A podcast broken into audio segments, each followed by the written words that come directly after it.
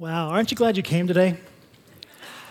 This morning, uh, all that we've already experienced together was amazing. Uh, we could just say, enjoy, have a great day. And we would have really spent time worthwhile being here. But I hope I don't let you down. I have a message for you. We're going to go with week two of Go, Ready, Set. Freeman began a new series for us last week, and we kind of collaborated, worked together on that. And really excited about this series because we're challenged by Jesus to think like Jesus, and it's a little bit different than the way we typically think. And so, if you missed last week, Jesus gave this wildly open invitation to pretty much the, what the Jews would have considered the scum of the earth. And he says to Matthew, Follow me. Follow me.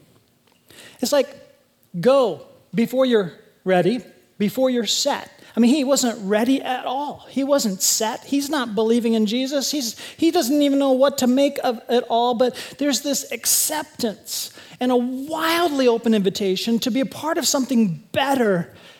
And Matthew pushes his chair back, gets up, and takes some steps, which is incredible. And then he begins to get ready.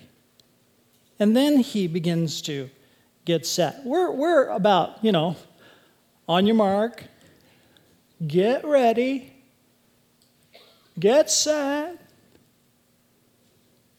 go. And, and all this other preliminary stuff first, and Jesus just bypasses it all. Follow me. So that's what began the whole series last week. And so the whole thing was follow. Today, in week two, the whole thing is believe, but it follows following. We always think in terms of, well, here's how we typically think. We think, okay, first you got to kind of get to know about Jesus, and then you kind of begin to believe, and you kind of have to keep working at understanding it all so that you can maybe come to a place of believing more. And maybe if you're convinced, if you're convinced, you might take a step. And Jesus blows by all of that and he says, Follow me. It doesn't work like that. Follow me. Because if you follow me, then you'll begin to believe. And if you begin to believe, you're going to become convinced. And that's what this whole series is all about. So here's a question we're dealing with today. The question reads What if I'm having trouble believing God, or even that there is a God? What can I do? Now, just in case you think this question isn't about you because I don't have trouble believing in God. That's why I'm here. I don't have uh, trouble believing that there is a God. Of course not. That's why I'm here. I don't assume that everybody has come here is absolutely convinced. And I believe that even if you are convinced, that these principles strengthen your faith. There's something you can do and so we're going to address this question What if I'm having trouble believing God, or even that there is a God? What can I do? Because Jesus gives an answer to this question, and it's really radical. It's not the way we think. And so we're going to jump to John 7, and here's what Jesus says Anyone who chooses to do the will of God will find out whether my teaching comes from God or whether I speak on my own. Do you see the order there? He says, You're not sure? Anyone who chooses to do the will of God will find out. That's just from our mindset, it's backwards.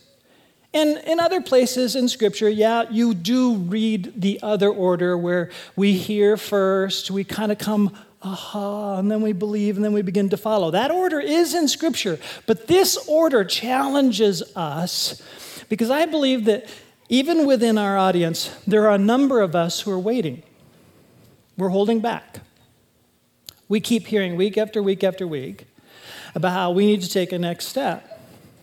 And we're waiting to be compelled. We're waiting to be convinced. We're waiting for something. Maybe it's a, I don't know, a whammy, whatever that is. A spiritual, whoo, okay, okay. I don't know what you're waiting for, but Jesus sometimes simply approaches it this way anyone who chooses, that we, we are in a position where we can choose to do some things, we can choose to take a step to see if. to see if this is reality. So on the screen, I put a kind of a big quote because my, my brain is kind of small. And here's the big quote to remember it all, and I think it'll help you to read it too. What if I don't know if I believe in God or Jesus? You can't make yourself believe something you don't believe. But there is something you can do.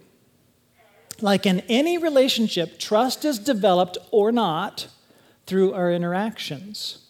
You can put into practice what God says to see if the teaching reflects reality or not. Now, maybe those of you who are listening to this and you think, well, I, I do believe in God, I do trust God. Well, this still doesn't bypass you.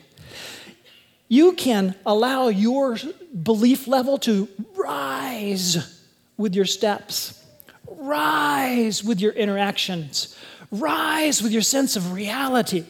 So here's just let me put it simply. You're just struggling in your week. You're kind of low. You're not even sure what's going on. You're not even sure why you're off. You're just kind of off.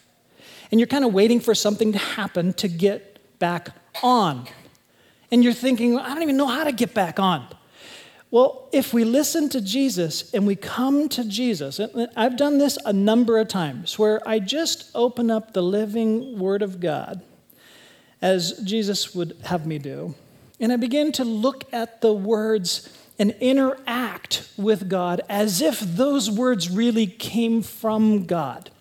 My trust level in that interaction actually begins to rise even though I'm a convinced believer who happens to be a pastor, I go through this where when I increase my interactions and I step in that direction, my convincing, my level of convincement, is that a good way to put it? I'm more convinced, and I don't even know how it happens. There's like this mysterious thing. It's like this shift takes place. And I'm not as off the out of control stuff in my life shifts. And the stuff of my life becomes more at peace. And I can't even describe the hows and the whats, it's just that I'm taking steps after Jesus. This is what we're talking about today. I'm really excited about it. So, point number one if you're the kind of person that likes to take notes, a couple of blanks to fill in. If you follow him, then you will come to believe in him. This is the backward kind of thinking that we're talking about. We're going to say it over and over again because I believe there are people out there who believe in him but are struggling with their belief in him precisely at this point. And I believe there are people out there who are not going to follow because they're not convinced they believe. And either way, there's something you can do. You can take a step to see if my trust level rises. Just like in any relationship, I can interact to see if I like him more. I can interact to see if this relationship is worth pursuing. I can interact with you and see if you're worth my time. That's really a bad way to put it, but we do this all the time with people. And God, in my view, is a real person. Okay? He's real. So we're testing reality. That's something you can do. Back to the verse, John 7 17. Anyone who chooses to do the will of God will find out whether my teaching comes from God or whether I speak on my own. So you see, you test, follow what I tell you. I'm going to explain some things, try it out. And if you try it out, you're going to discover what I just told you is not just my opinion. I'm coming with information from heaven that is describing reality, Jesus is saying. And you're going to discover that this reality I'm describing is real, even though it sounds so otherworldly and is so different than the world is pumping into your brain. It is real, and you're going to be convinced this is a better way to live. It is real. Here's another simple way to put it. Here's a quote on the screen if you don't know how to ride a bike, you will never know how until you pedal. Right? Faith is like that. Walking with Jesus is like that. You can't just stand and wait. and observe until you're convinced. You have to see if it's real and get on that bike and pedal. And that's how you learn to walk to see if this God thing that we're talking about and if Jesus were in his words and his teaching and his explanation has any merit. Point number two. Many people will not believe because they will not follow. It sounds like the same thing that I just said, but there's a slight difference in nuance here. Many people will not believe because they will not follow. And just to convince you how important this is, many people who used to believe will actually come to a place of not believing if they will not follow. You see what I'm saying? When you stop following, your believing level drops, your trust level drops. And you know people, and I know people who used to believe, who used to follow, who stopped following, and then stopped believing. And we're talking about that kind of thing. Now, we're going to turn to a lengthy passage of scripture, so lengthy I didn't want to put it on the screen. I want you to look at the pages, feel the pages. We're in John chapter 6, and this is going to address this thing. Grab the chair Bible if you'd like to be in the same translation that I'm reading from, page 744. And if you don't have your own easy to read Bible, uh, we give these away. So, that Bible you just grab from the ch- chair in front of you, once you find that spot, um, you might want to hold your finger there, go to the front, put your name in it. If you'd like to have a Bible, we'd love to give that to you as a gift. John chapter 6 describes a very controversial section of Scripture or uh, interaction of Jesus. Jesus had hundreds and thousands of people following him, clamoring for more of his attention. And as um, he was teaching, he actually taught in such a way, rather than attract people, he decides to test their following with a very challenging teaching. And at this chapter, hordes and hordes of people turn away and stop following Jesus. And so we're going to read about that and see how the disciples fared better because they had followed. Okay? So at verse 28, John chapter 6, verse 28, we read, then they asked him, What must we do to do the works God requires? Jesus answered, The work of God is this to believe in the one he has sent. To believe in the one he has sent. Now, lest you get all of this follow first stuff wrong, none of us are following our way into the kingdom in an achievement way. Can't do it. It's the believing that gets us in because it's a receiving by our trust in Jesus that gets us into a relationship with God through Jesus. Though the work of God is to believe. But there are steps we can take to allow that believing to rise in our lives. Verse 30. So they asked him, What sign will you give that we may see it and believe you? So they're going, Okay, so we're, okay, if the work is to believe, what are you going to do to make us believe? Give us another miracle. Now, he has already fed them miraculously. Give us another one. What are you going to do next? Is what their question is, so that we can believe. What will you do? Verse 31. They're baiting him now. Our ancestors ate the manna in the wilderness, as it is written, He gave them bread from heaven to eat. Jesus said to them, Now let me just back up. What they're saying is, okay, you seem pretty cool. You just did a miracle with bread and fish and fed us, and we want more. But that was just like bread and fish. Moses, now, in the wilderness, when we were led out historically out of Egypt before we were a nation and had our own land, he fed us for 40 years miraculously with this bread from heaven. Can you do that? They're baiting him. Jesus' response, verse 32 Very truly, I tell you, it is not Moses who has given you the bread from heaven Moses just produced, uh, by prayer and faith, manna. God did this thing. And manna is just substance that you'd never seen before that you ate. And he's going to say something that is going to blow them away. He's going to claim to be the bread from heaven. But it is my Father who gives you the true bread from heaven, for the bread of God is the bread that comes down from heaven and gives life to the world. Sir, they said, always give us this bread. Then Jesus declared, I am the bread of life. Whoever comes to me will never go hungry. Whoever believes in me will never be thirsty. But as I told you, You have seen me, and still you do not believe. All those the Father gives me will come to me. Now, there's something about that crowd that's not coming.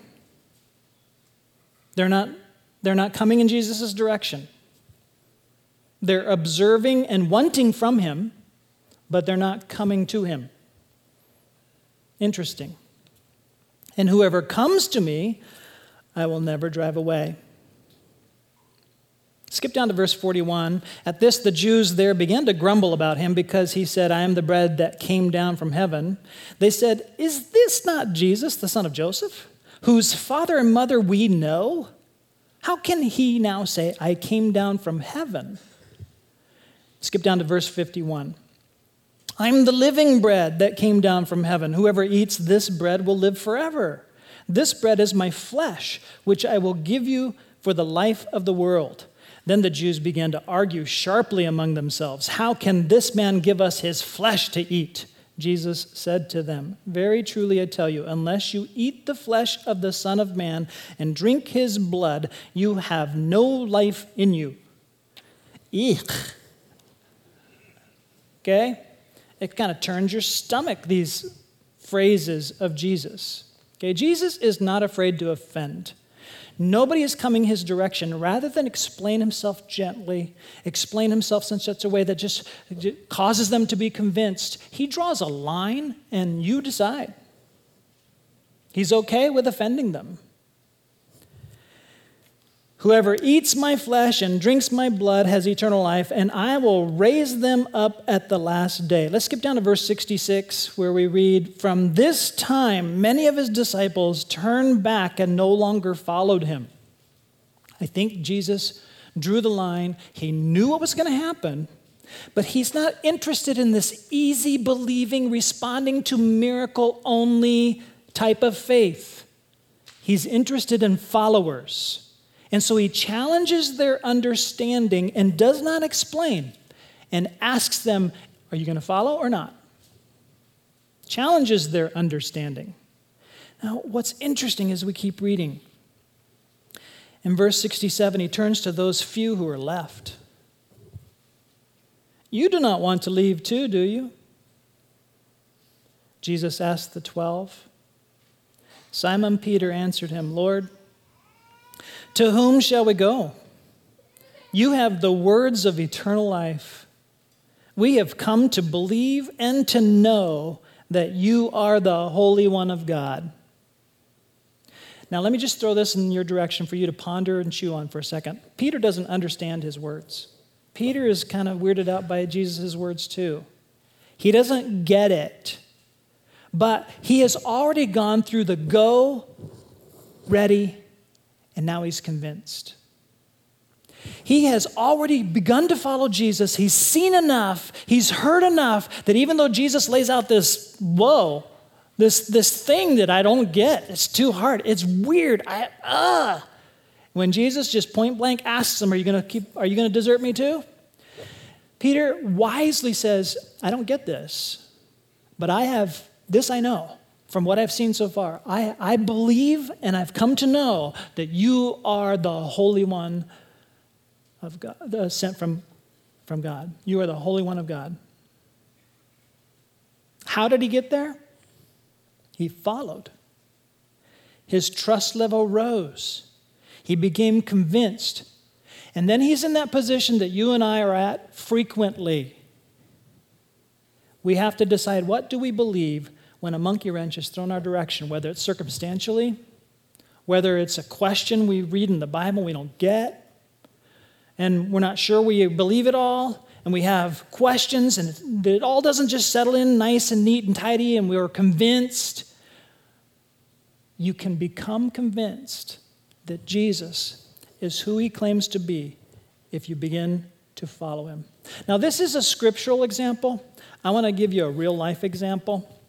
Now, some of you who've been with me for years have probably heard this two times, but if you're like me, it's a good one, and you'll enjoy it again. This comes from Rebecca Manley Pippert in her book, her book Out of the Salt Shaker and Into the World. I now say to non believers, Tell God, or the four walls, if that is the one you think you are speaking to, that you want to find out if Jesus is truly God. And that if you could feel more certain, you would follow him. Then begin to read the Gospels every day. Each day, as you read, something will probably hit you and make sense. Whatever that is, do it as soon as you can. In other words, I call them to act on whatever strikes them as true and to do it if they are sincerely seeking God. Does that sound like Jesus? Jesus said that. If you want to find out, do what, the, what God teaches, and you'll discover that my teaching does, is not my own opinion. And then there's parentheses uh, are sincerely seeking God and not trying to earn salvation by a works righteousness. One day, Sue, a very bright student, came to me. She told me she was an agnostic, but that her best friend Larry had become a Christian. He talked to her a lot about his faith and did not neglect her after his conversion. Instead, he brought her to his campus Christian gatherings and introduced her to his new Christian friends. He made her feel comfortable and a part of his very different Christian world. He answered as best as he could her many intellectual questions about his faith, and most importantly, he continued to love her. I've seen what Christ has done for Larry, she told me. I see the love these Christians have for each other and for me. I've seen what Jesus is like in the Gospels, and a lot of my questions have been answered, but I still don't believe. I'd like to find God, but I'm plagued with doubts. Please don't ask me to pray to receive Christ. It'd be dishonest. What should I do? I suggested what I mentioned above. She gulped and said, that, That's radical, but, but I'll do it. So she began having what she called her pagan quiet times. That's funny. And the Christians around her prayed that God would speak to her in the scriptures and give her concrete situations in which she could obey. Several months later, she said she wanted to talk to me. Here is Sue's story. One day I read in the Bible if someone steals your coat, don't let him have only that, but offer your cloak as well.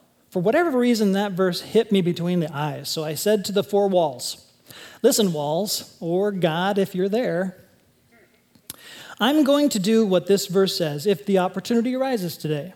I want to remind you that I'm trying to do things your way in order to find out if you exist and if Jesus really is who he says he is. Amen. The day went by and I forgot the verse. Then I headed to the library to continue working on my senior thesis. Just as I sat down at my design, uh, designated thesis desk, this guy comes up and starts yelling at me. He told me the school hadn't given him his thesis desk, so he was going to take mine. Everyone knows how important your th- thesis desk is. Everybody should know how hard it is to say this, too. is for your work. The school only gives you one. I started yelling back, and pretty soon we caused gr- uh, quite a ruckus. But it was when he glared at me and said, Look, I am stealing it from you, whether you like it or not, that it suddenly hit me. I just looked at him and moaned, Oh, no, no. I can't believe it. And to myself, I thought, look, God, if you're there, I do want to know if Jesus is God, but isn't there some other way of finding out whether Jesus is God besides obeying that verse? I mean, couldn't I tithe or get baptized or give up something else? Don't take my thesis desk. I mean, with my luck, I'll give up the desk and then discover that you're, you don't even exist. But I couldn't escape the fact that I had read that verse the same day someone tried to rob me. Before, I had always been amused to see how Jesus aimed for the jugular vein in his conversations with people in the Bible. But now it didn't feel so funny. I took a deep breath, tried not to swear, and said, Okay, you can have the desk. He looked bewildered. But just at that time, the librarian came up. She said she'd heard the conversation and was outraged. Then the boy began swearing at her and intimidated her so much that she told us we had to see this thesis advisor. So the three of us trotted over to the advisor's office.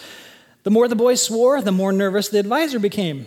He told us he couldn't make the final decision, but we should go to the head of the department.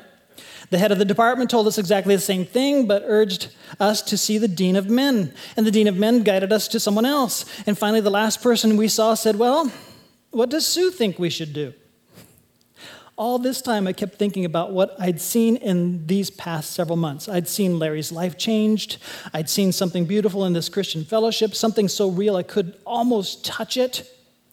Even though I was not a Christian, I had been loved by these people, and I'd seen Jesus in the Bible. I felt so drawn to him. I realized even without a thesis desk, somehow I still had more than this poor, pathetic boy.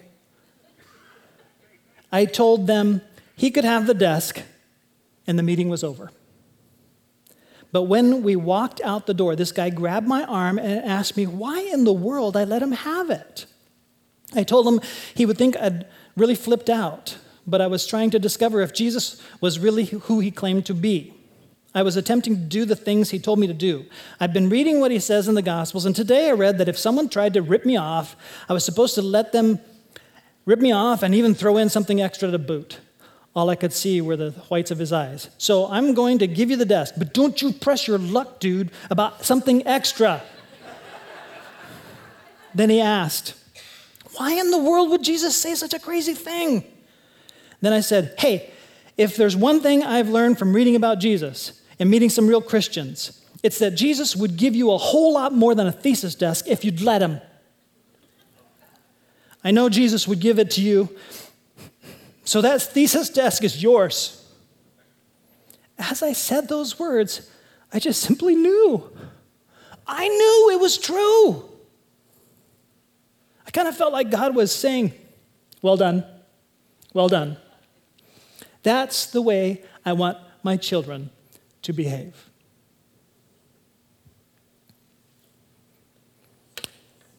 Not convinced?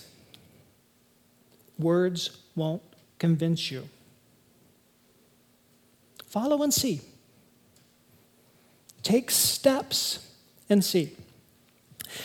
In the children's department, they would have a hard time tracking with us the way we've been tracking together. So they just cut to the chase. In the children's department, what they're doing today is sending the kids home with just two passages of scripture and asking the kids to highlight what Jesus says and to try it. Make it that simple. Folks, that's all that was told Sue. Read the Gospels. When something resonates with you, don't just let it sink into your head, live it. And you'll become convinced that you're living out a firmer, better reality. And your life will be more peaceful, more joyful, more true. Something will shift inside, and you'll become convinced Jesus knew what he was talking about. Would you pray with me? Lord God, we thank you for sending your son Jesus, the sustenance, the bread, the life from heaven. Lord Jesus, thank you for making such wild, crazy claims because they were true.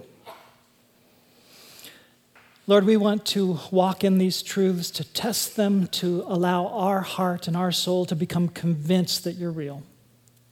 So convinced that others see it too. Lord Jesus, help us to take steps. In Jesus' name.